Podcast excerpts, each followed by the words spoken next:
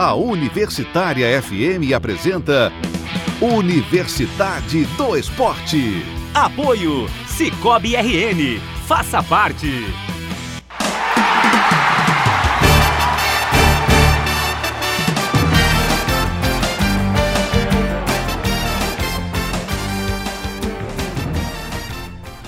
Boa noite, está entrando no ar o Universidade do Esporte. Hoje é dia 21 de outubro. Seu boa noite então, Pedro. Boa noite, Fernando. Boa noite aos amigos aqui no estúdio, quem nos acompanha também aí pela rádio, pela live. Mais uma vez aqui com vocês, mais um programa para conta, que eu espero seja muito divertido, mas vou começar fazendo um destaque grave e que eu acho que é devido. Na noite de ontem aconteceu um caso de agressão da torcida palmeirense em relação à esposa do volante Bruno Henrique, logo após o empate em 1-1 do Palmeiras contra o Atlético Paranaense na Arena da Baixada. E na saída, alguns torcedores reconheceram a Bel, que é a esposa do Bruno Henrique, e a empurraram, né? Houve ali bastante agressividade em relação a ela. E o quanto que um caso desse é grave, né? Num estádio de Copa do Mundo, de uma torcida do atual campeão brasileiro, e revela aí o quanto que esses clubes ainda estão na mão desse tipo de gente, e também assusta muito o posicionamento da diretoria palmeirense, que demorou até o meio-dia de hoje para emitir uma nota pífia, na minha opinião. É uma nota em que ela que lamenta o fato, diz que é lamentável e inadmissível, que é uma coisa que todos nós aqui entendemos da mesma forma, não é novidade para ninguém, mas que não menciona em nenhum momento nenhuma ação contra a torcida dos quais os integrantes ali faziam parte, dos agressores no caso.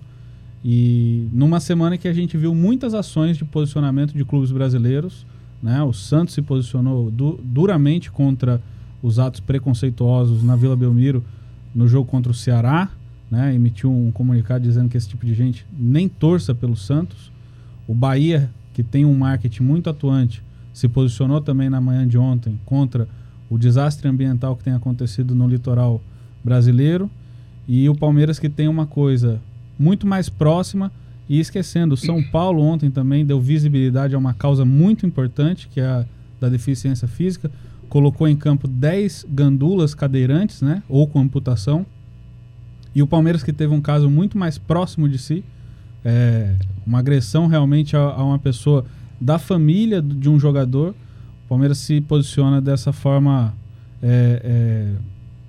pouco covarde. Dura. Covarde, é a palavra. Covarde. E eu acho que é importante a gente fazer esse registro aqui, deixar isso, essa nota de repúdio à ação desses pseudo-torcedores, e também a nota de repúdio à reação frouxa da diretoria palmeirense. Bom, eu tenho uma opinião sobre esse assunto e vou ser muito radical. O ideal é que todos os jogadores do Palmeiras hoje fossem à direção do clube e pedissem rescisão de contrato. Todos. E dissesse o Palmeiras, dispute o campeonato com seus torcedores. Só pega os seus torcedores, os valentões, né? Os craques, os gênios, né? Que não conseguem sair da arquibancada, mas que sabem tudo do que acontece dentro do campo, e dispute o campeonato. Vamos embora. Acabou.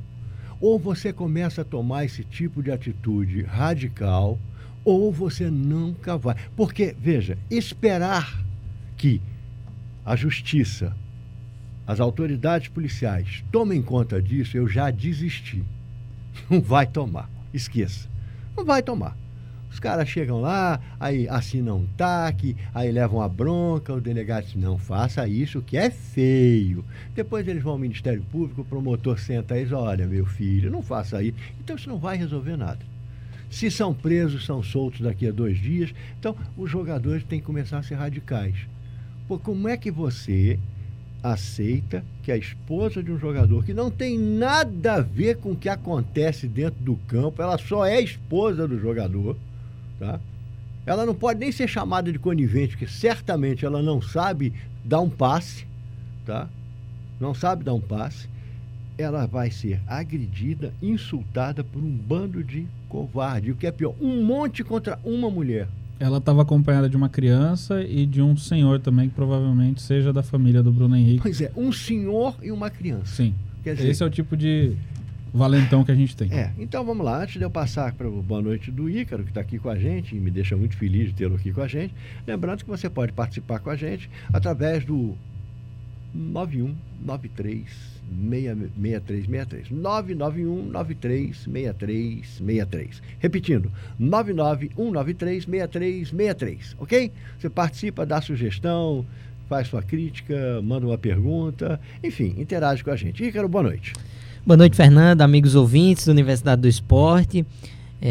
Quanto tempo, né, que eu não vim aqui participar do programa? Fazia muito tempo, estava com saudade. Binho sempre me cobrando e eu sempre prometendo, mas desde sexta-feira, se eu não estou enganado, eu encontrei com o Binho à noite e disse: Binho, creio que segunda eu vou e farei de tudo para ir. Você encontrou com o Binho à noite? É, à noite. Na Arena das Dunas, não foi, Binho? Claro. Foi. Um ambiente... Foi. Não, o ambiente é cultural. Okay, okay, claro, cultural. Okay, lugar não tem bom. Nada de errado nada, acontecendo nada ali. Errado. É que eu não sabia que o Binho... frequentava a noite, assim. Pois é. Se recolhia. Também descobri na sexta. Não, foi até uma surpresa pra mim, né? Aliás, foi difícil nesse fim de semana a família do Binho encontrar o Binho. Uhum. Entendeu? Acredito. Ok. E muito feliz de estar aqui novamente, né, na Universidade do Esporte. E meu destaque vai pra uma matéria que eu li no sábado no Portal Trevela, contando um pouco da relação do Elton John com o Watford da Inglaterra. Eu achei sensacional, já conhecia um pouco da relação dele, né, que ele já foi presidente, comandou o presidente não, foi dono. Foi dono do Watford, né, por algumas temporadas, né, na época dele eles chegaram até a ser vice-campeões, uma arrancada sensacional com o treinador que não vou me recordar o nome, mas essa matéria eu achei muito interessante, porque um companheiro, um músico dele chegou para ele e disse: cara, por que você vai se meter com futebol? Você não sabe nada disso, então. E ele fala muito bem do Watford, que foi algo muito importante em fases difíceis da vida dele. Eu achei sensacional. E Renato, amigo nosso, e foi da Universidade do Esporte, chegou a me falar que quando ele veio tocar em Recife, há muito, muito tempo, há coisa de décadas, décadas não, né?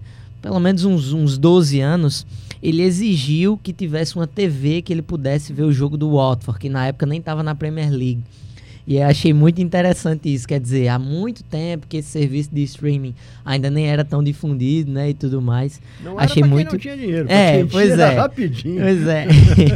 Então esse é meu destaque inicial, essa parte aí do nosso Rocketman, Fernando. Só para acrescentar mais ainda e ilustrar o que você acabou de dizer, os músicos ingleses têm uma ligação muito forte com o futebol na Inglaterra, mas é uma ligação de torcida mesmo, de paixão. Que era o famoso Marcos Neves, que está aqui, já vai dar seu boa noite, mas que era um deles que era torcedor do Aston Villa, se eu não me engano. É o Geezer Butler, baixista do Black Sabbath. E o pessoal, o Marcos sabe tudo disso. E o pessoal do Led Zeppelin, quem eram? O Robert Plant, ele é um torcedor do Wolverhampton, ele faltava alguns shows, inclusive, ou atrasava bastante alguns shows para poder assistir as partidas do seu clube do coração. Tem o Liam e o Noel Gallagher, né? Sim, do Manchester City. Amicíssimos são, né? Se adoram. Dois irmãos que gostam muito um do outro. A relação familiar é bem forte. Marcos Neves Júnior, boa noite. Boa noite, Fernando. Boa noite aos amigos aqui da mesa, especialmente ao Ícaro, que realmente estava com saudade de dividir aqui a mesa com ele. A quem nos ouve, a quem nos assiste pela live. Gostei do destaque que ele trouxe, né? Muito legal. A pena pro Elton John é que o Watford faz uma campanha pavorosa, né? O último colocado da Premier League. Esse ano tá horrível. Tá muito, muito mal. Já tem tempo de se recuperar ainda, né? Pelo menos para fugir aí desse sufoco, sair da zona da confusão, né? Que nem tá acontecendo no Campeonato Brasileiro. Com muito louvor, né? Que o professor tá conseguindo aí. Acho que a gente vai comentar mais à frente, né? E o meu destaque inicial vai ser... Também, assim, a gente começou com... um assunto grave, passou para uma curiosidade legal e eu vou para uma coisa mais amena também. É, e feliz, né? Esse fim de semana foi aniversário de duas pessoas muito queridas para mim. No dia 19, uma amiga querida, Laurinha, que inclusive acabou de ter um bebê. Oh. Pude conhecê-lo na semana passada, quando estive lá em Niterói. E ontem foi aniversário do meu irmão, um dos meus irmãos, né? Meu irmão Victor fez aniversário ontem, torcedor de São Paulo. São Paulo com um jogo esquisito, né? Como é que o São Paulo entrou na sua casa, se vocês são todos cariocas, pois botafoguenses? Mas é uma prova de que o amor por um clube não tem a ver com onde você nasce, né? Acho que isso é uma grande besteira. Cada um torce e deve torcer para quem quiser, né? Em casa tinha. O Alexandre uma vez ameaçou, eu ameacei colocar ele no orfanato. Acho que meu pai fez isso também, assim. Tá vendo? Porque você passou a torcer por determinado time, ele ia te expulsar porque você tinha de torcer pelo time da sua cidade, certamente. O time dele, né, na verdade. Gostei, Marquinhos. Bom, então, meu desejo aqui de felicidade, né, para essas duas pessoas, para a Laurinha, para o meu irmão querido, Victor, que eu não vejo há algum tempo, inclusive, estou com saudade. Espero que tenha tido um dia, né, cheio de carinho, cheio de amor. Pude falar com eles, né, felizmente. E fica aqui meu desejo de felicidade. E... tenha muita saúde, muitos dias alegres, né, nesse ano. Que bonitinho, ele tá emocionado. Meus parabéns também, que tenha uma vida longa, feliz, profícua, pacífica e cheia de grana. Isso é que é importante. Uma graninha para gastar legal, viajar bastante, pegar Marcos e conhecer o Cazaquistão, que o Marcos adora essas coisas. Marcos, um dia a gente ainda vai ao Cazaquistão. Boa noite, Vinho. Boa noite, Fernando. Boa noite a quem nos acompanha. Vou ser super rápido aqui pra gente já começar os debates. Tá rolando o jogo pela Série A. Bahia 0, Ceará 0, Botafogo 0, CSA 0, tudo no primeiro tempo. E mandar um abraço pra quem tá nos acompanhando. O Cássio Paiva, Larissa Duarte, Ana Lourdes Bal, Felipe Lima, o Wellington Soares, José de Van Borges, Rívia Cunha, Antônio Matheus. E a Silvia Regina falou: Luísa, manda um beijinho para todos, dizendo: todos são meus favoritos, mas o tio Pedro é mais charmoso.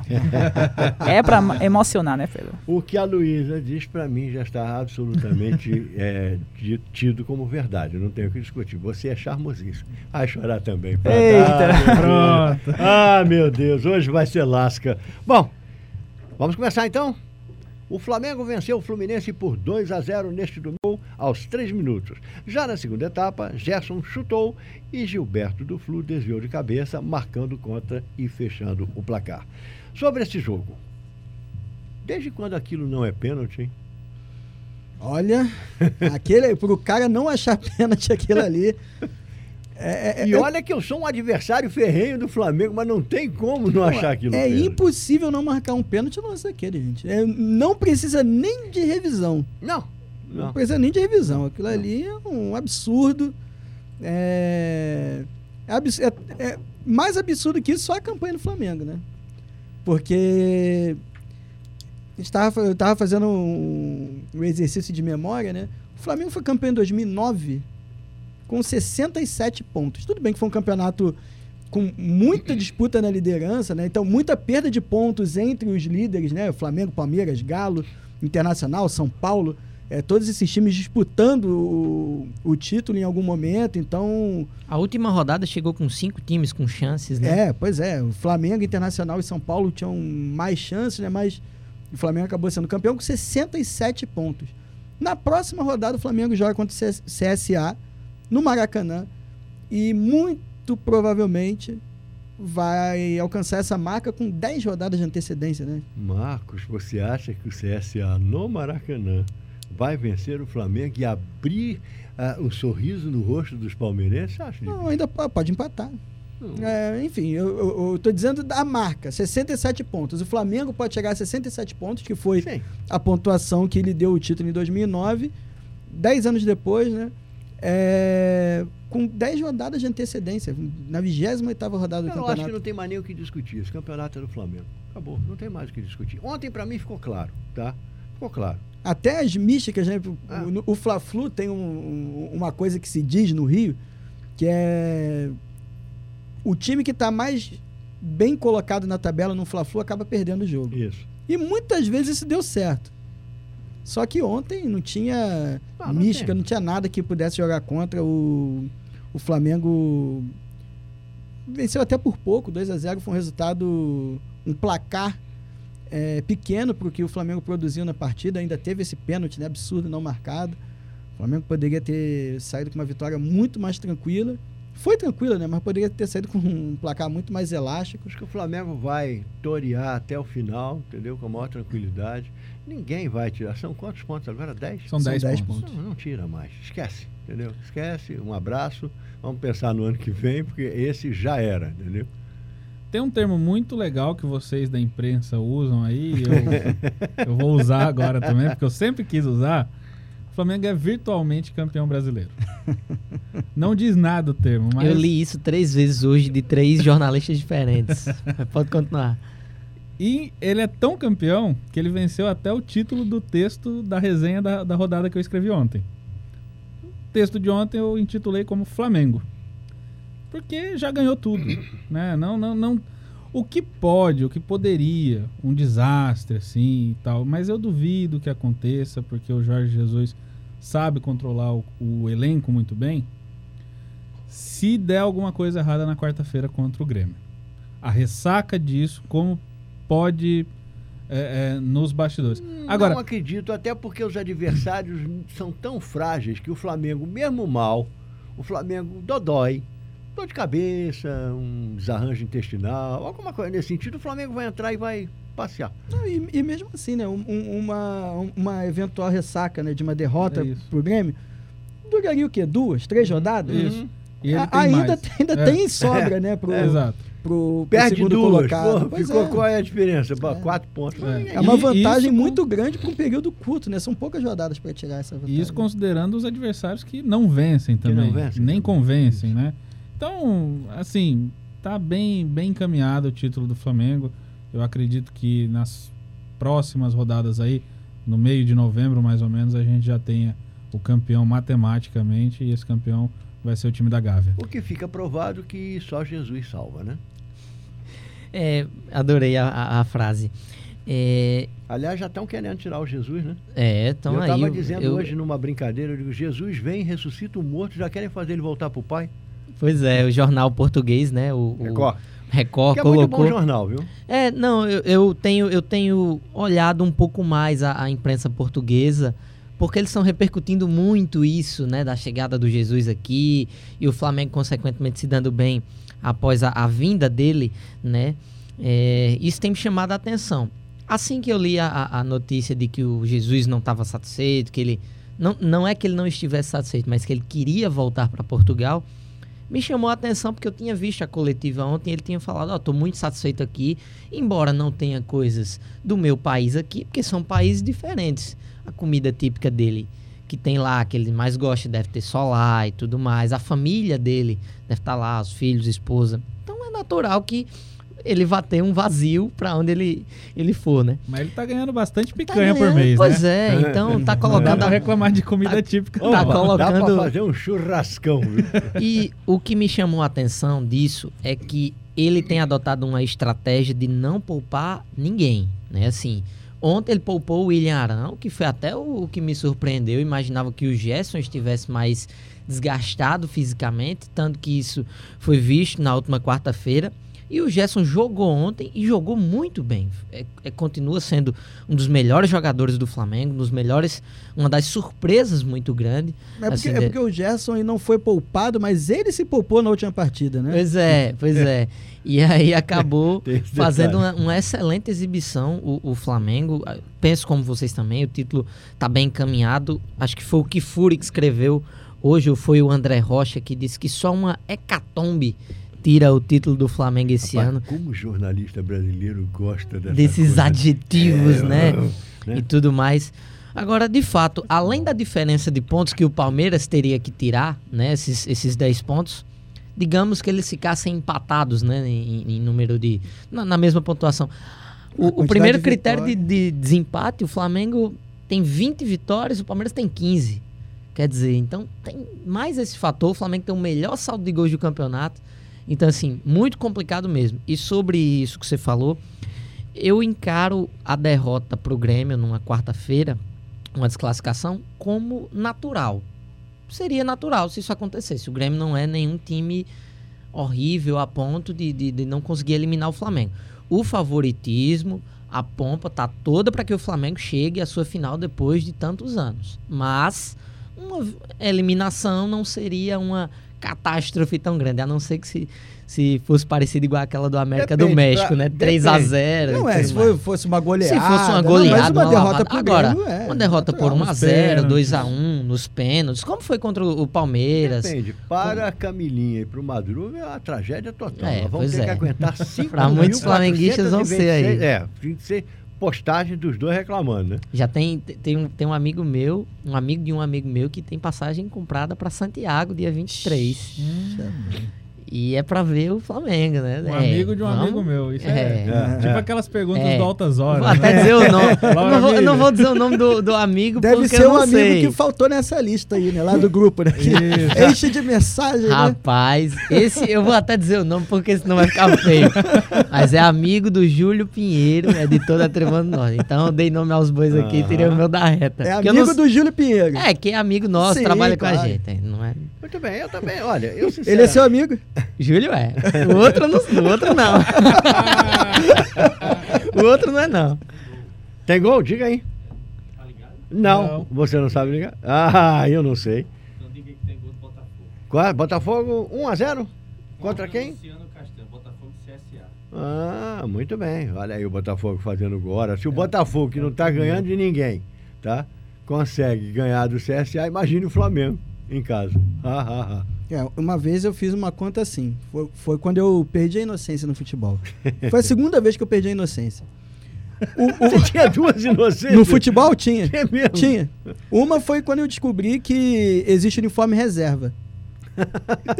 Então, eu tava jogando futebol na rua e o meu time, que é preto e branco, tava jogando contra o Atlético Mineiro, que também é preto e branco. Aí eu tava na rua, aí entrei em casa, aí vi o time preto e branco comemorando. Bom, tranquilo, voltei pra rua pra jogar bola. Isso eu tinha 5 anos. Aí, outra hora, voltei em casa de novo, 2-0 pro time preto e branco. Saí, e depois eu perguntei pro meu pai, e aí, quanto é que foi o jogo? 2-0 Galo. Ué, mas o preto e branco fez o gol. É, meu filho, mas é que o time, quando joga fora de casa, usa camisa reserva. Aí jogou de branco e perdeu de 2-0. Isso pro pai tem que explicar, é complicado demais. E a segunda vez... Se ele soubesse inglês, ele sabia, olha, home and away. Pois é, aí a segunda vez foi quando o meu time venceu por 3-0, um outro time, venceu por 3-0 o Santos, e o Santos venceu por 3-0 o São Paulo. Pensei, né? Agora o meu time vai jogar contra o São Paulo, vai ganhar de 6-0, né? E o São Paulo ganhou de 3-0, 3 gols no Macedo, foi uma coisa horrível. Você sentiu que legal? 3-0, 3-0 e 3-0. Alguma coisa mais a acrescentar sobre o Flamengo? Então nem sempre essas contas dão certo. Se o Botafogo, que não ganha de ninguém, tá ganhando de 1-0 do CSA, o Flamengo vai fazer o quê? Nunca se sabe. Queria falar do Fluminense rapidinho. Chamou a atenção o Ganso e o Nenê. Alguém até brincou que eles compraram... Você conseguiu ver? Ganso e Nenê chamaram sua atenção? Me chamaram a atenção porque não estavam fazendo nada. Rapaz, isso não chama atenção a ninguém. Rapaz, não, sinceramente, o Ganso, muito, muito inerte em campo. O Nenê até fez uma coisinha a mais, deu uns chutes ou outra coisa, mas muito pouco criativo esse meio campo do Fluminense. E teve uma hora que o Marcão foi substituir o Ganso, e aí o comentarista aqui da TV, né, o Petkovic, disse, rapaz, o Marcão não pode ter medo de tirar o Ganso, né, uma hora o Ganso vai ter que ser substituído. E não tem como achar ruim, vai chamar todo treinador de burro, mas nesse caso não tinha condições, né. O Ganso estava muito mal, assim como ele vem apresentando esse futebol irregular dele, e o Nenê também. E quando as mudanças também não surtiram efeito. Você passou a ser um ex-jogador de futebol? Em que tempo? Eu gosto dessa pergunta, eu acho essa pergunta legal. Acho que na transferência dele pro São Paulo. É, né? Quando ele voltou, né? Do Sevilha pro São Paulo? Não, quando ele saiu do Santos pro São Paulo. Sim, do Santos pro São Paulo. Eu acho que foi o grande período da vida dele, foi no Santos. Depois, realmente, Aonde ele foi, ele realmente não conseguiu ser o cisne que se esperava. Ele ficou, nem, acho que nem um ganso, acho que ele foi um pato. E nem um bom jogador, assim. É, no São Paulo não. Mesmo ele não fez diferença, né, nas temporadas que ele passou lá. Enfim, acho que foi um jogador de 2 ou 3 temporadas no Santos. E o cara que se perdeu, né? Porque assim, em 2010, quando surgiu os meninos da Vila, né, e tudo mais, será que dava para Neymar e Ganso irem para aquela Copa? Fica essa incógnita eterna na nossa cabeça. E muitos diziam, rapaz, eu teria levado pelo menos o Ganso, porque já tinha mais experiência, era um menino mais rodado e tudo mais. Mas na época ele estava muito bem. Na época estava muito bem. Eu teria levado os dois, né? Sim, sim, sim. Tanto que na primeira convocação do Mano vestiu a 10 da seleção, né? Ele estava muito bem. Bom, então vamos em frente. O Atlético Paranaense e o Palmeiras ficaram no 1-1 neste domingo lá na Arena da Baixada. Marcelo Cirino abriu o placar para o Furacão, enquanto o Davidson empatou ainda no primeiro tempo. Mas antes da gente começar os comentários, eu quero saber se o meu queridíssimo, né, Anthony Matheus... É Anthony Medeiros. Ah, meu Deus. É Matheus Medeiros. Anthony Matheus Medeiros. Isso. Boa noite. Boa noite. Aprendi a operar aqui, viu? Ah, rapidinho, né? Quase oficina aqui com o Binho. Uhum. Você sabe que você ficou muito charmoso com esse aparelho? É, tá bom pra falar, viu, Fernando? Tá uma delícia. Fernando, passar aqui os alôs, uns alôs que são temáticos. A Camila Martins disse, se até o Marcos Neves considera pênalti, nenhum árbitro desse país pode pensar algo diferente. E ela acrescentou que sim, é uma tragédia se o Flamengo for eliminado da Copa Libertadores nesse meio da semana. Para ela, tudo é uma tragédia que acontecer com o Flamengo. Ela não me assusta com isso. E registrar outras presenças, né? O Rafael Bezerra, vascaíno, disse Dali Vascão. Valeu, Rafael.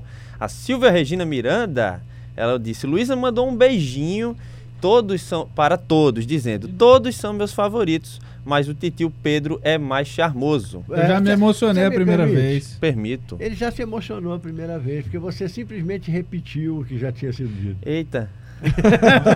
Peça desculpa. Pedro Henrique Santiago está aqui. Vim por Anthony no pré-pelada. Valeu, Pedrão. Pedrão que é americano, tá com muito tempo livre. É, gostei da consideração, viu, Pedro Santiago? Um grande abraço. E é isso. Muito bem, então vamos agora falar do Palmeiras. Palmeiras, a gente vai falar mal do Palmeiras, tem, né? Pouca coisa pra falar. Tem só uma informação aqui antes, porque acho que talvez nem dê tempo de a gente falar logo do Palmeiras. Tem uma projeção sobre o Flamengo que, mantendo os aproveitamentos, Flamengo, Palmeiras, Santos, mantendo seus aproveitamentos, o Flamengo é campeão na 34ª rodada. E você sabe contra quem o Flamengo joga na 34ª rodada no Maracanã? Vasco vai vencer. Adiado em virtude da final da Libertadores, né? Sim. Se o Flamengo passar, né? Vasco vai vencer e vai carimbar essa faixa. Vão ser campeões com essa faixa carimbadíssima. Pá. E o torcedor do Flamengo... Ah, e o Luxemburgo escrevendo embaixo. Um abaixo. Fechou. Jesus, aonde, rapaz? Eu sou o professor. Bom, vamos pro intervalo, daqui a pouco a gente volta.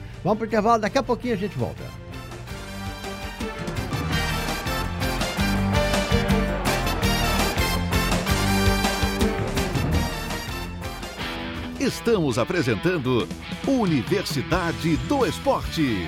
Apoio Sicoob RN. Faça parte. Voltamos a apresentar Universidade do Esporte.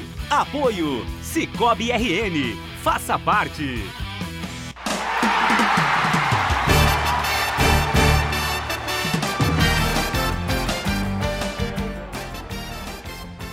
Estamos de volta para o segundo tempo da Universidade do Esporte. Eu dei uma rateada agora nesse. Estamos de volta porque eu estou com um princípio de uma gripe. Aí tá ruim aqui a garganta de vez em quando. Ela sai da pista.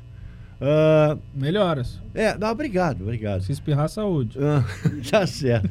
Bom, a gente estava falando aqui, nós íamos começar a falar do Palmeiras, mas eu perdi um destaque que eu ia dar logo no início do programa e acabei lembrando. Que o destaque é o seguinte, já.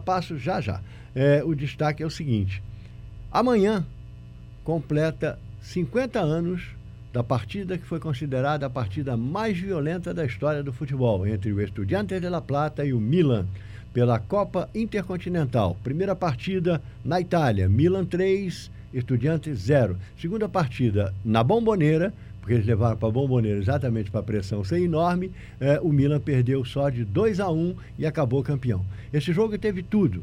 Jogador com a cara quebrada, jogador que saiu desmaiado, jogador com o nariz quebrado e mais. No final, 3 jogadores presos e 1 detido. O detido era o Combini.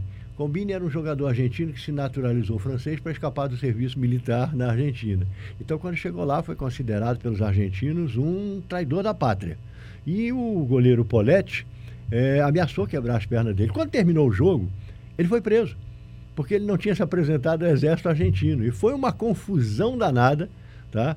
Nós estamos falando da época, o presidente era o Onganía, se eu não me engano, o general Onganía. E aí, o embaixador francês foi arrancar ele de dentro da prisão, porque ele era cidadão francês e arrancou. E para piorar, o Onganía, muito triste com a imagem, né, que foi lançada da Argentina pelos estudiantes, porque foi um pau danado, prendeu o Poletti e mais 2 jogadores por 29 dias por distúrbios, agressões e envergonhar a Argentina.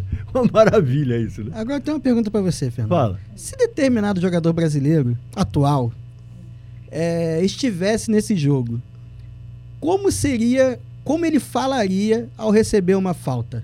Eu gosto daquela voz que você faz. Qual voz? Ele sairia mancando e fazendo como? Eu não lembro. Me acertaram. Me machucaram aqui, tá fazendo uma dorzinha na perna. Bando de argentino bruto, vocês são muito brutos. Ah, cadê papai? Cadê papai Neymarzão? Gostei que ele deu nome aos bois. Chama a CBF, chama a CBF. Machucaram, meu gente. E esse meu dedo que eu uso, um anel? Participação direto da Europa? Quem? O Alisson Santos, ele disse que está na audiência dessa galera massa, direto da terra do Mister. A TV portuguesa, o Canal 11 de lá, está rendida ao bom momento do Flamengo e de Jesus e transmite todos os jogos. Que beleza. Tá todos. Obrigado pela audiência. A bola está rendida, a Record está vendida, o jogo está rendido, está todo mundo rendido, entendeu? Jesus, que beleza, o Alisson. Que vidão. Jesus redescobriu o Brasil. O Alisson problema é que a bola hoje usou o Fox Sport Rádio como fonte, né? Né? Foi. Esse boato aí de que Jesus voltaria no final do ano, aí eles na reportagem escrevem assim, segundo o programa Fox Sports Rádio. Eu não lembro qual foi o jornal, eu acho que foi o A Bola esse também. Foi A Bola. Foi A Bola também que usou uma foto do... A Bola dá um churinho. Que usou uma foto do Gabigol... do sósia do Gabigol? Ah, não, teve isso. Teve. Eu recebi esse. Usou a foto do Gabigordo? Foto do Gabigol. Bom, vamos enfim. Gabigol no Gabigol falar na torcida. Mal do Palmeiras. Podemos falar mal do Palmeiras? Quer então, dizer. Eu vou dar esse privilégio para você, Pedro. Você começa falando mal do Palmeiras, que mais uma vez perdeu uma chance de estar mais próximo do Flamengo, né? Poder acompanhar de perto o cheirinho do Flamengo, né? Mas os palmeirenses parece que não quiseram e empataram em 1-1. Não é falar mal, né? É falar o que de fato houve, o que aconteceu, o que vem acontecendo inexplicavelmente desde a parada para a Copa América. A gente tem que lembrar que esse time... Leva em consideração que quando o Filipão saiu, o Palmeiras estava a 3 pontos do Flamengo. Sim. Na mão do Mano ele já está a 10. Isso. Mas é explicável por conta de, por exemplo, escalações como a do Daverson, né? Começar um jogo com o Daverson como titular, você ter no meio campo Bruno Henrique e Lucas Lima para puxar um contra-ataque, por exemplo, né? 2 jogadores que não têm na velocidade nem talvez nos dados móveis do telefone. Bastante lento o meio-campo do Palmeiras, não tem transição. Eu adorei os dados móveis do telefone. E, assim, é complicado. São jogadores que se apresentam sempre com uma preguiça muito grande. É chato ver o Palmeiras jogar. A gente acaba vendo jogar porque precisa, no dia seguinte, vir aqui falar. É trabalho, mas é muito chato ver o Palmeiras jogar hoje. E assim, inexplicavelmente, porque tem bons jogadores no elenco, né? Fizeram ano passado uma boa temporada, mas parece que precisam, parece que há alguma coisa além do campo, extra-campo. Você sabe quando é que eu cheguei à conclusão que o Flamengo é campeão? foi com base numa conversa que nós tivemos no programa passado, que você dizia o seguinte: todo mundo que foi campeão brasileiro, né, venceu o Atlético em casa. E o Palmeiras não fez isso. E aí eu disse, acabou. Né? Acabou. E mais uma vez o Atlético jogando sem aquele compromisso todo, né? Porque já resolveu a temporada dele, ah, né? Sim. É, foi campeão da Copa do Brasil, fez um bom papel na Sul-Americana contra o River, teve momentos... Libertadores, né? Na Recopa. Na Recopa. Sim. Né? Teve momentos muito importantes na temporada, por exemplo, a vitória de 3-0 sobre o Boca. Enfim, fez uma temporada digna de um time emergente que está se aproximando cada vez mais dos grandes clubes brasileiros. E não é que joga descompromissado. É um time qualificado que joga para frente, mas não teve todo aquele ímpeto de vencer a partida. E mesmo assim causou muita dificuldade ao Palmeiras, principalmente pelo segundo tempo horroroso que o Palmeiras fez mais uma vez. E displicente em alguns momentos o Atlético Paranaense, quando chegava na linha de fundo com todos os seus jogadores e tinha algumas oportunidades ali, perdia, cruzava mal a bola. Teve uma que o cara chegou na linha de fundo, acho que era o Rony, cruzou, o Everton fez uma defesa muito tranquila. Mas isso de você ter falado, é chato ver o Flamengo jogar. Eu acabei vendo o segundo tempo do jogo, né? Do Palmeiras. O Flamengo é uma beleza ver, né? O Flamengo é gostoso, interessante ver o time jogar, o time que joga pra frente e tudo mais, né? Mas o Palmeiras carece muito de um meio campo mais criativo, e tem bons nomes que outrora já foram criativos, já ajudaram bastante o Palmeiras, mas que parece que se perderam, não estão mais dando certo. É triste porque só o Dudu joga. Só o Dudu é o cara que pega a bola e diz: ei, eu vou tirar um dos dois coelhos da cartola para tentar fazer uma jogada diferente. Todas que você está fazendo, eu me lembro de ter ouvido as mesmas reclamações no ano passado, quando o Palmeiras foi campeão. Sim, sim. Quer dizer, é só uma repetição. Só que ano passado deu certo. Ponto. O Palmeiras acabou campeão. Mas, por exemplo, o Bruno Henrique jogava muito melhor do que vem se apresentando mais à frente, conseguindo carregar essa bola, arriscando chutes de média e longa distância. O Palmeiras é acéfalo esse ano. Não, principalmente depois da Copa América. Não tem pensamento, não tem criatividade, não faz nada de diferente. E, além disso, não tinha um time no Campeonato Brasileiro que tinha esse compromisso com a vitória, que o Flamengo tem. O Palmeiras ganhava por...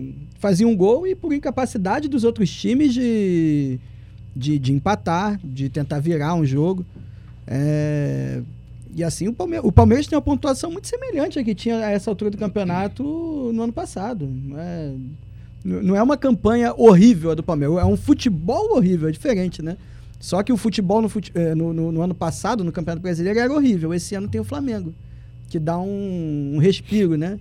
E olha como é o nosso futebol, né? Assim, esses desempenhos que nós estamos ressaltando aqui, que não são legais, não são favoráveis, né?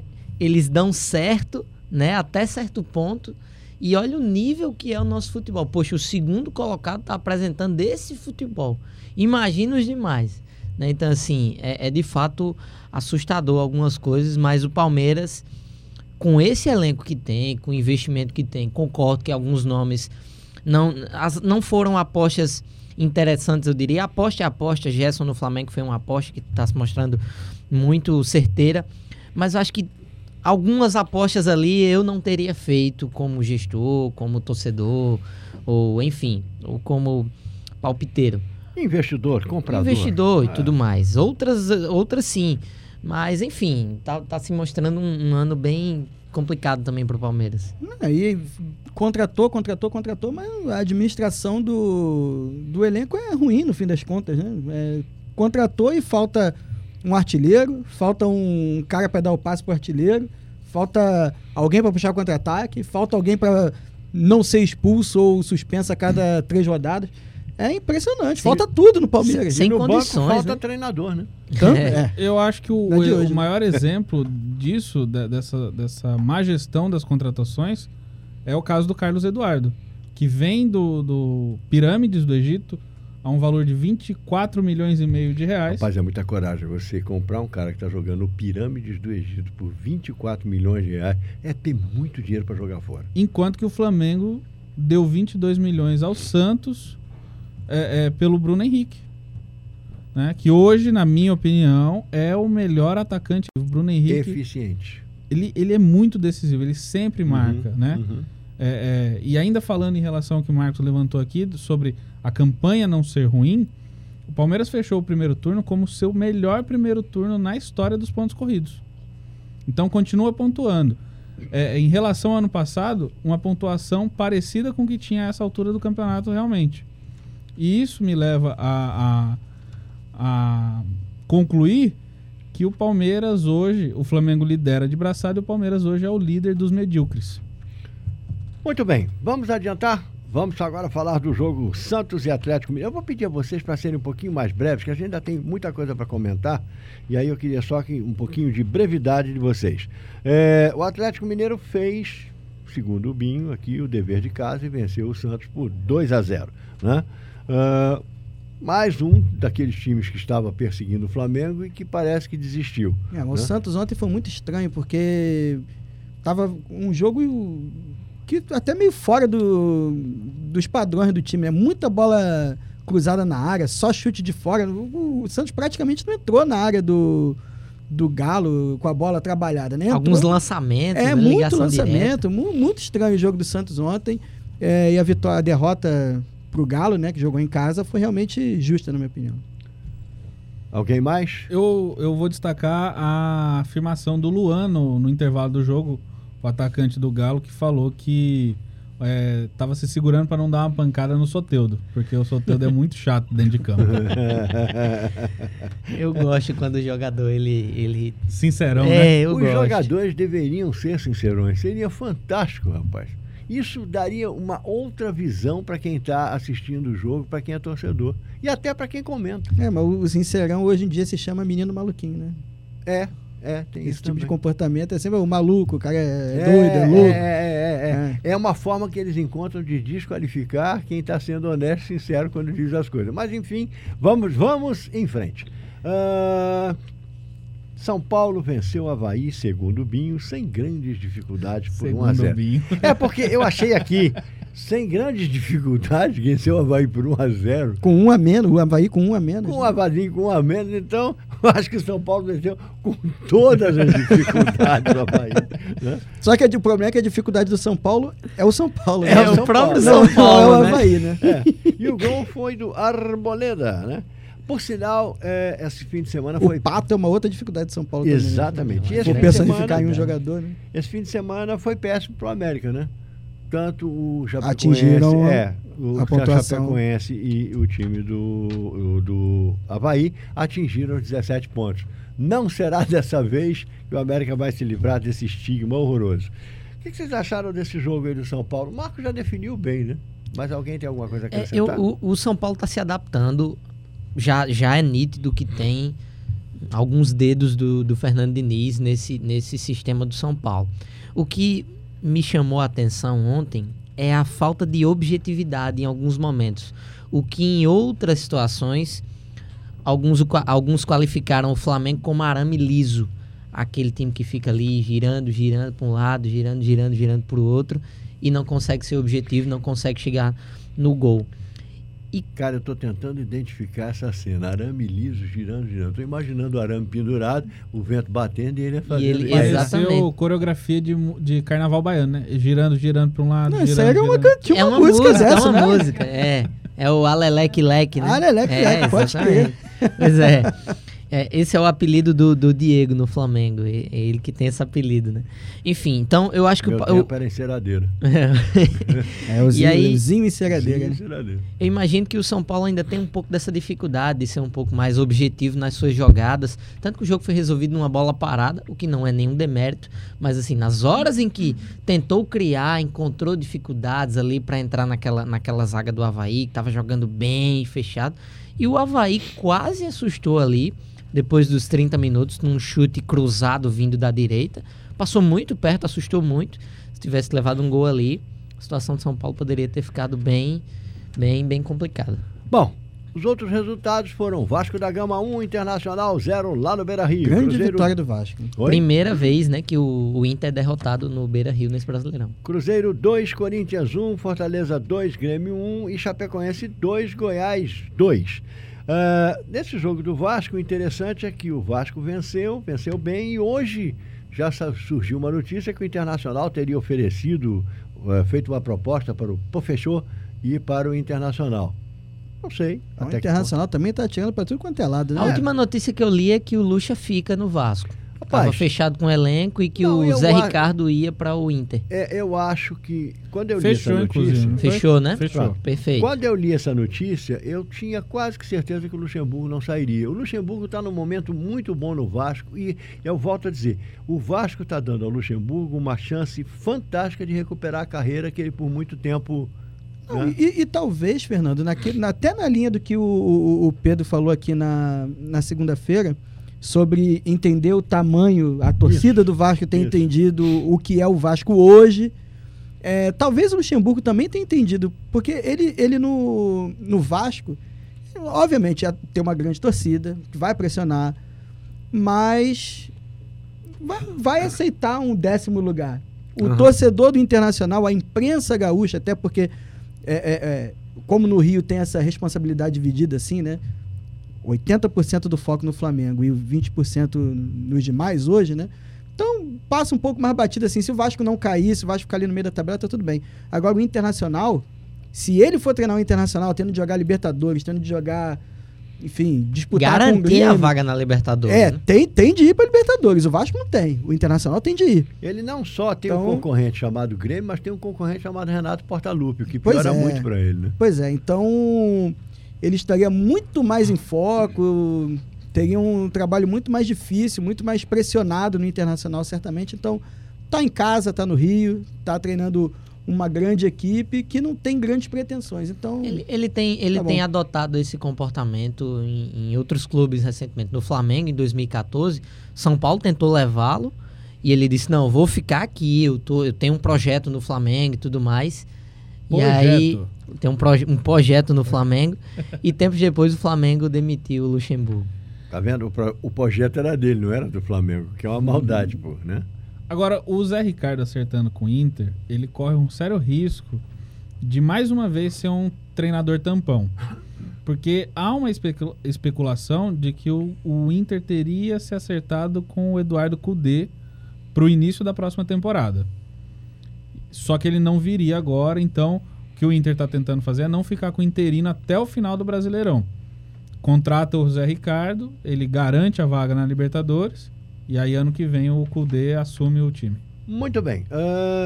Tá acontecendo agora, o Bahia tá jogando com o Ceará e o Botafogo com o CSA. Resultados, por gentileza, meu caro Antônio Medeiros. Tudo bem, o Botafogo acabou de ir para o intervalo, vencendo por 1-0, gol contra do Luciano Castan, o irmão do Leandro Castan. E 13 da segunda etapa para Bahia 0, Ceará 0. Vale lembrar que esse jogo não está sendo na Arena Fonte Nova. Uma homenagem muito bacana no final de semana para... a nova santa, né? Irmã Dulce. E então esse jogo é no Pituaçu, jogo que o Bahia foi uniformizado, um uniforme temático em protesto às manchas de óleo que estão atacando o nosso Nordeste do Brasil. Muito bacana. E do outro lado o Ceará, né? Que foi recentemente alvo, o Ceará e os jogadores do Ceará alvos de xingamentos xenófobos e racistas. Muito bem, esse fim de semana também na Inglaterra mais um ataque racista num jogo... se eu não me engano, da 4ª divisão. Um time que estava jogando contra o Yeovil teve o seu goleiro xingado por torcedores do Yeovil com xingamentos racistas, e aí eles se retiraram do campo. A equipe do Yeovil foi até a torcida, deu uma esculhambação imensa na torcida, voltou ao campo e os jogadores do Yeovil se apalavraram com a equipe que tinha saído, de que se aquilo voltasse a acontecer, eles sairiam também. E aí os caras voltaram para o campo e terminaram o jogo, e no final foi até o goleiro. Eu agora para daqui a pouco eu me lembro o nome dele. O goleiro foi muito agredido e quando terminou o jogo saíram todos cercando o goleiro, dando maior força para o goleiro, saiu aplaudido, enfim. É uma atuação bem bacana dos jogadores do próprio Yeovil. Aconteceu um caso de racismo também no desafio de vôlei Minas-Rio de Janeiro, na decisão. A ponteira norte-americana Deja McClendon foi xingada na transmissão pelas redes sociais que estava acontecendo do jogo, e muitos torcedores do Minas, que é o clube dela, jogadoras também, se posicionaram contra a situação, né, a agressão que aconteceu ali. Então é mais um caso de racismo no esporte. Eu acho impressionante isso, rapaz, hein? As pessoas elas entram numa massa, elas pensam que estão, sabe, invisíveis, e aí começam a soltar os seus demônios, as coisas ruins que elas têm dentro delas. Mas, enfim, é difícil, a gente não sabe onde vai parar. Eu sei que você tem que combater isso cada vez mais fortemente. Bom, Ícaro, eu queria aproveitar, nós vamos tratar um pouco disso, até porque é um assunto também de esporte. Eu ontem estava comentando com você à noite que tinha ficado muito feliz por você ter feito a matéria que fala sobre o Caique, né? Lá na zona oeste da capital, onde está instalado o que deveria ser o Museu do Esporte do Rio Grande do Norte, né? E você esteve lá, eu li sua matéria, fantástica, e abandono total, né? Completamente abandonado. Eu só queria fazer um adendo. Na inauguração, em 98, eu estive presente nessa inauguração junto com o Lupercio Luiz, e eu me lembro de ter ficado muito feliz, porque estava tudo muito bonitinho, tudo muito bem arrumado, tudo bem... o professor Jamilson Martins, que foi o responsável pela criação desse museu, né, do esporte. E nós fomos lá porque Lupercio fez algumas doações, né, para o museu. Camisas de clube lá de Mossoró, uns livros dele, uma coisa assim. Lupercio era um escritor, além de ser comentarista. E na época a gente comentou até na segunda-feira, né, que foi o TV O Esporte que a gente fazia. A gente comentou da nossa alegria, da nossa felicidade e da nossa torcida para que esse museu crescesse. De lá para cá, deteriorado, largado, deixado de lado e mais. E aí, a bem da justiça. Não se pode jogar a culpa no governo da governadora Fátima Bezerra. Isto é um processo que acontece de 98 para cá. Então, é só fazer as contas de quem passou pelo governo. Então, esses caras são os responsáveis. Fátima está pegando agora, né? Espero que ela tome rapidamente todas as providências que têm que serem tomadas, para não cair na mesma esparrela dos outros.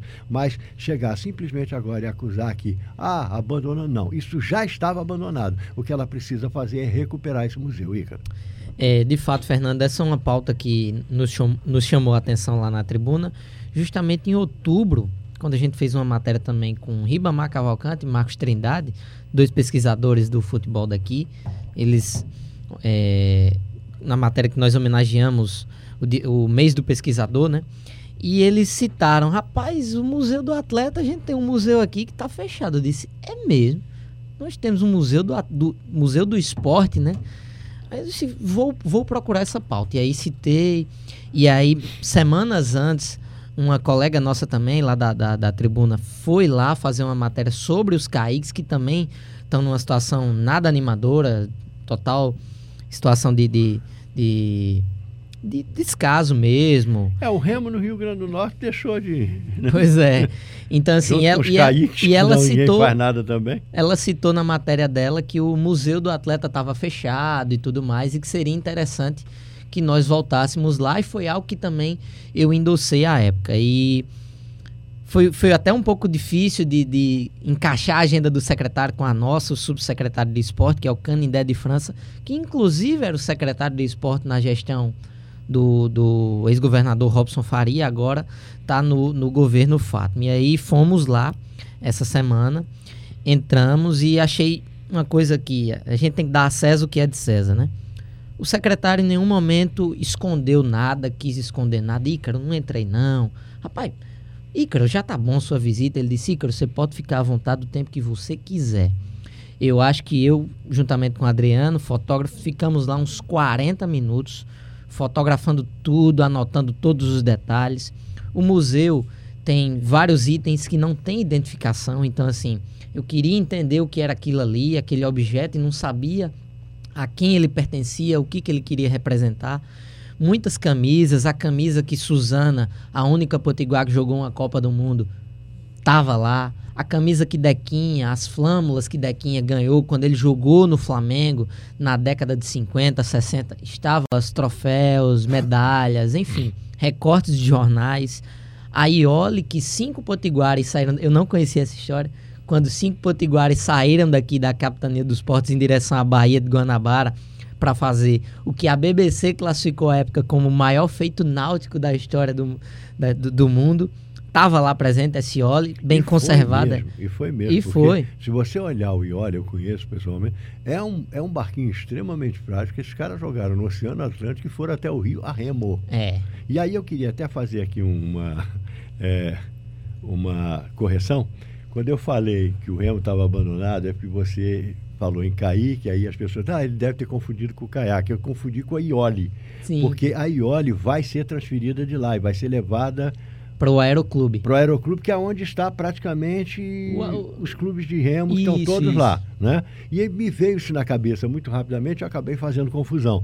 Mas esse é um problema também. O remo no Rio Grande do Norte é um esporte que está abandonado praticamente. Você não tem.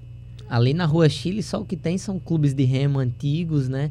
Todos fechados. Alguns a gente até conseguiu entrar uma vez numa festa que nós fomos lá.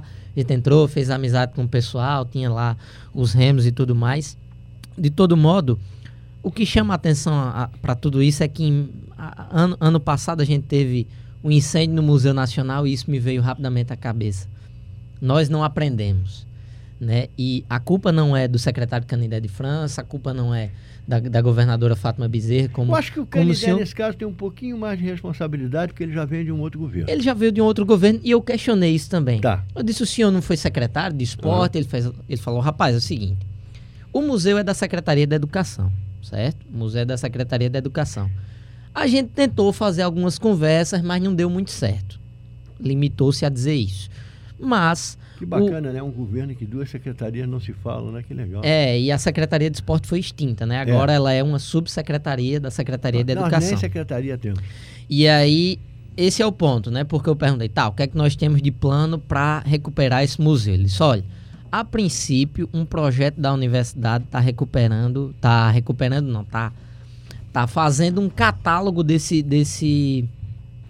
itens aqui. São mais de 400 itens. É um professor Alisson Carvalho, chefe do departamento aqui da Educação Física, está coordenando isso para fazer um catálogo. Falei com o professor Alisson, ele disse, rapaz, o museu não tem cadastro museológico, o museu não tem catálogo, o museu... Ele falou uma coisa que me assustou muito quando ele disse, rapaz, o museu não tem livro tombo. E se alguma coisa sumisse, o Estado não teria como comprovar isso. De que era dele, né? E não tem como angariar dinheiro do governo federal, porque não é um museu. Não é um museu. Ele falou isso também. Então, assim, na minha visão, como jornalista, como amante do esporte e tudo mais, eu acho que tem que ter um plano de intervenção mais imediato, o que não há. Ele falou que tem uma rúbrica financeira assinada no plano plurianual. Isso é muito, sabe, é uma coisa... que ninguém sabe se vai ter. Só burocrático. Né? Burocracia, entendeu? É basicamente isso. O plano mais imediato é para a Iole. Mas, assim, o museu carece muito. Tem a camisa que Souza usou no Corinthians, quando Souza foi para lá, tem fotos dele. As camisas mofadas, os jornais estão se perdendo com o tempo, amarelados, fotos históricas e tudo mais. Enfim, lamentar e cobrar, né? Chamar a atenção para esse aspecto. Muito bem. A gente está em cima da hora, só informando rapidamente que o Força e Luz e Divisão Celeste empataram em 1-1 pela segunda divisão e que o Centenário venceu o Parnamirim por 2-0. Essas equipes já estão classificadas para as semifinais, restando saber agora como é que vai ser a ordem dos jogos e que dias vão ser e aonde vão acontecer, ok? Ícaro, seu boa noite. Boa noite, Fernando, amigos ouvintes da Universidade do Esporte. Quarta-feira teremos um dos jogos mais importantes dos últimos anos aqui, talvez até... dos jogos mais importantes da última década, E ansioso para ver como é que vai ser o resultado desse jogo. Eu só queria saber para quem esse jogo. Não, estou ansioso para ver a exibição da partida. Meu pai me liga todo dia, velho. E você escala o time do Flamengo? Não. Mas é para desabafar algumas coisas, tudo mais. Preocupações, anseios. Meu boa noite. Primeiro, com a importância da pauta aí de Ícaro, é muito importante documentar tudo isso e entender que a gente precisa mesmo preservar a memória. E aproveitando, hoje é dia do podcast no Brasil. 21 de... Jura? Opa. Tem isso? Verdade, temos. Né? 21 de outubro, dia do podcast, eu não poderia me despedir de maneira... Mas é feriado, é dia do comerciário também. Né? Mas, o dia do podcast é mais legal. Mais temática do que recomendar e convidar todos aí para ouvir o Arquibancada Móvel dessa semana sobre o gigante da Beira-Rio. Na semana anterior tivemos o Aflitos, tivemos uma recepção muito grande, né, da torcida do Náutico e tal. Alguns torcedores entrando em contato, feedback legal. Leonardo Miranda entrou em contato com a gente, né, um torcedor lá de Recife falando sobre uma curiosidade que a gente mencionou no episódio. Enfim, é muito legal essa troca também que acontece nessa mídia. Posso interromper? A melhor parte dessa história toda foi um comentário que surgiu quando eles colocaram, né, lá o torcedor do Náutico. Num grupo do Náutico, de torcedores. Grupo do Náutico, o torcedor não leu. Aí virou assim, olha, essa arquibancada móvel, eu acho que não pega muito bem ali nos aflitos, não. É melhor ampliar o setor leste. É melhor criar o setor leste e tal. Aí a rapaziada respondeu a ele, dizendo, não, olha, você se enganou. Aí ele pegou assim, mas tudo bem, é que eu tô tomando uma aqui, já tomei uma. Desde o título da Série C. Desde o título da Série C. Ele não perdeu, o rebolado. Foi sensacional, cara. Enfim, boa noite, ouçam a Arquibancada Móvel. Beijo, Lulu, beijo, Silvia, beijo, papai. Muito bem. Marcos Neves Jr. Eu também estou muito ansioso pelo jogo mais importante das últimas décadas. Vai acontecer amanhã, né? River Plate e Boca Juniors, né? Pela semifinal da Libertadores. Opiniões distintas, mas... Estou bastante ansioso por esse jogo, bastante curioso. Então fica aí a dica para essa semana, né, de decisões importantes. Tem rodada da Champions também, não tem? Então, uma rodada de muita diversão para quem gosta de futebol, né? Boa noite e até quinta-feira. E eu descobri uma coisa sensacional, Marcos Neves, já que você falou na Juventus. Você sabia que o Cristiano Ronaldo, tá? Você torce pela Juventus. Que o Cristiano Ronaldo só está atrás de 7 países no mundo em termos de população. Ele tem mais gente seguindo ele no Instagram do que a população de quase todos os países do mundo. Ele só perde para 7. Que coisa sensacional, né? Ele tem 186 milhões de seguidores. Ele já pode filiar o Cristiano Ronaldo na ONU, então. Eu acho que podia, não tinha problema nenhum. E tem gol! Tem gol do Bahia, Arthur abre o placar lá em Pituaçu e já vou mandando meu boa noite aqui, o tempo tá correndo. Um abraço pra Thaís Viviane, Ana Lourdes Bal, Antônio Matheus, que veio aqui na nossa bancada também, Ana Maria, Felipe Lima, Edmo Natan, Marcos Vinícius, Camila Martins, Cássio Paiva, Larissa Duarte, Antônio Lisboa, Wellington Soares, José Edvan Borges, Lucima Alves, Silvia Regina Miranda, Rívia Cunha, Carlos Júnior, Jarbas França, companheiro de rádio também. E o nosso craque da pelada, Leonardo Eres, que tá faltando. Grande Léo. E eu vou aproveitar e repetir alguns nomes, porque tem aqui também, né, um boa noite especial. Que é pro Bruno Araújo, pro Rafael Moraes, pro Victor Hugo Fernandes, pro Fred Carvalho, pro Carlos Júnior, pro Jarbas França, pro Augusto Gomes Filho e pra Thaís Viviane. Que boa noite especial danado. Todo mundo jornalista. Carlos Júnior de Corrais Novos, né? Cacá do consórcio. Muito bem, então vamos lá. Que tem o apelido carinhoso. É um programa produzido pela Universitária FM, em parceria com os alunos de comunicação social da UFRN. Apresentação, Fernando Amaral. Comentários, Antônio Medeiros, Ícaro Carvalho, Marcos Neves Júnior e Pedro Brandão. Produção, Gustavo Souza Binho. Edição de áudio, Gil Eduardo. Direção de jornalismo, Maralice Freitas. Superintendência de comunicação, Sebastião Faustino Pereira Filho. É isso aí, um abraço. Fiquem com o Rock Pop Blues e tchau, tchau.